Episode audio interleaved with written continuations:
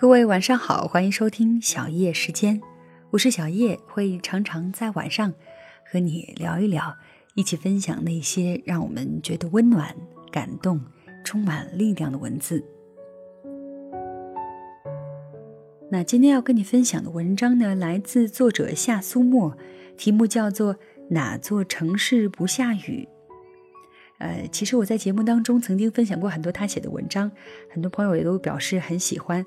那如果你喜欢他写的文章的话呢，可以在微信公众账号搜索夏苏沫，他的文章呢也会在微信公众号当中及时更新。那今天就来听他写的这篇《哪座城市不下雨》。十月的空气自带桂花香，我一个人在学院路走过，看着柿子树上曾经青涩的小果子，带着胀痛的表情在枝条里长大，散发出香甜诱人的味道。站在树下往前走一百二十步，再左拐就到了我学习的插花培训班。学习的间隙，我认识了周琛，熟龄美女，开了两家瑜伽馆。有一双爱笑的眼睛，为人热情，性格 nice，让人不由自主的想靠近。熟念了，我们常约在一起去美容。有段时间我工作压力特别大，经络堵成絮，头发哗哗掉。周琛送来从老家带来的特产，见我一副生无可恋的表情，忍不住调侃：“就算咱属拼命三娘，也不能不要命吧？”我要跟你一样好命，早早就实现财务自由，肯定天天给自己放假。这世上的确有人天生好命，可惜还轮不到我。他娇嗔我一眼，反而惹得我虎躯一震。听话听音，这妞背后有故事。原来周琛得到的第一桶金，其实是被朋友坑了才得来的。他大学刚毕业那两年，囊中羞涩。朋友力邀他一起加盟开饰品店，周真想，但凡女生都偏爱精致，在手头宽裕的前提下，都不会吝于为性价比高的东西买单。在慎重考虑之后，他拿出了所有的积蓄与朋友合作，给自己留了五百块做生活费。因为周琛要工作，饰品店在选定了店址以后，他们商议装修事宜由朋友全权负责。结果对方耐不住男友的恳求，一周后飞去了厦门发展，只留给周琛一个空荡荡的店面，落跑了。房租已交，退租无望，没钱进货，公司因为周琛频繁请假将其辞退，这些事情加在一起造成的伤害至少十万点。猝不及防的灾难粉碎了周琛安全感的全部来源，也锐化了他刻在骨头里的倔强。他联系了大学的几位室友，借了些钱，拎着编织袋就去了批发市场。周琛的小店就这么开业了。店铺的位置离学校不远，且物美价廉，所以生意不错。一年后，周琛扩了门面，将饰品店改成了礼品店，掘得了人生第一桶金。如果没有这一场意外，周琛是不会开店的，而是循规蹈矩的做个上班族。斯多哥派哲学的精神教父赫拉克利特说过：“一切皆流，无物常驻。不可预知是生活的本质。在没有选择余地的时候，对选择的承认和容忍幅度，最终决定一个人生活的高度。”这场人生中的灾难，激发了周琛身上的隐藏性格，如潘多拉盒一般，改写了他的人生。叮当是我发小的表妹，资深娱乐八卦发烧友，因为酷爱各种综艺节目，好奇光怪陆离的娱乐圈。高三卯足了劲儿，顺利从学渣逆袭成学苏一枚，磨刀霍霍谋定某大学新闻系，立志做个成功的娱记。奈何事与愿违，叮当的成绩不足以被新闻学专业录取，被调剂到中文系。出身未捷身先死。好在叮当天性乐观，这妞古灵精怪，常常脑洞大开，尤其擅长写生活里被人忽略的各种小事。她细节写得惟妙惟肖，进校不久就赢得了关注，只一个学期，她就被特招到院文学社做校刊编辑，大三水到渠成做了校刊主编。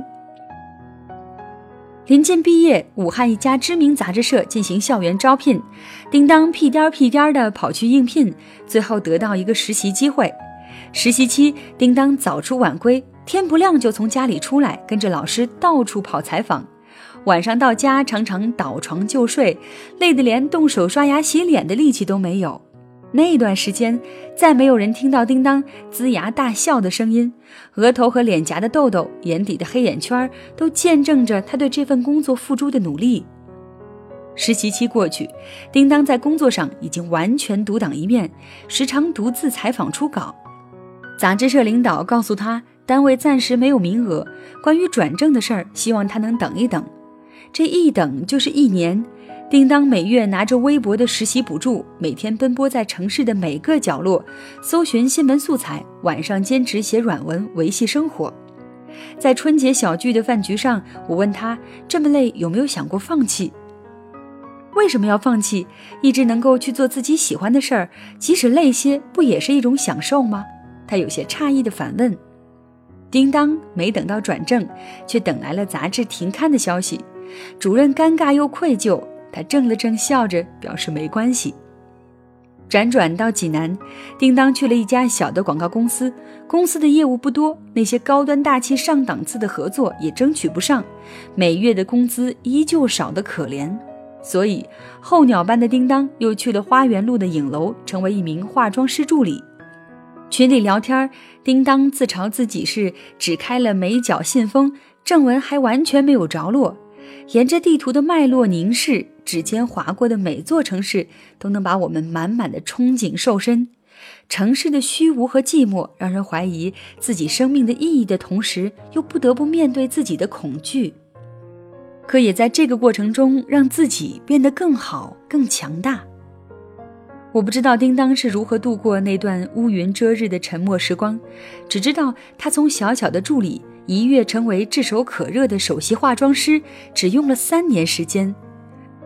有趣的是，叮当在这份工作中认识了许多客人，他们有让人艳羡的经历，有令人唏嘘的曲折，有人守得云开见月明，有人寻寻觅觅仍形影单只。这些经历如一只精致的透视镜，折射出比身体更赤裸的人性。叮当在闲暇之余将这些故事写在了微博里，竟然大受追捧。生活没有固定模式，当梦想拒绝你再踏进一步，就尽量体面的去接受全部挫败。它最具价值的教育，不是教你看懂枉费心机，而是让你别奢望梦想都能实现。也没有一个改弦易辙的行动是错误的。我们居住的城市外表光鲜，从不乏新的坚持和旧的固执。我们之所以战斗，不是为了改变世界，而是为了不让世界改变自己。在给残酷社会的善意短信里，蔡康永也曾说过这样一段话：我常常被问人生有什么意义，我大都这样回答：人生有滋味儿，意义就无所谓了吧。酸甜苦辣都是人生滋味。尝一尝，挣扎一番，挺有意思的。也许有人反问：如果我的人生全无滋味呢？如果全无滋味，意义应该也补救不了什么吧。每一次改变都是命中注定，也没有哪一座城市不下雨。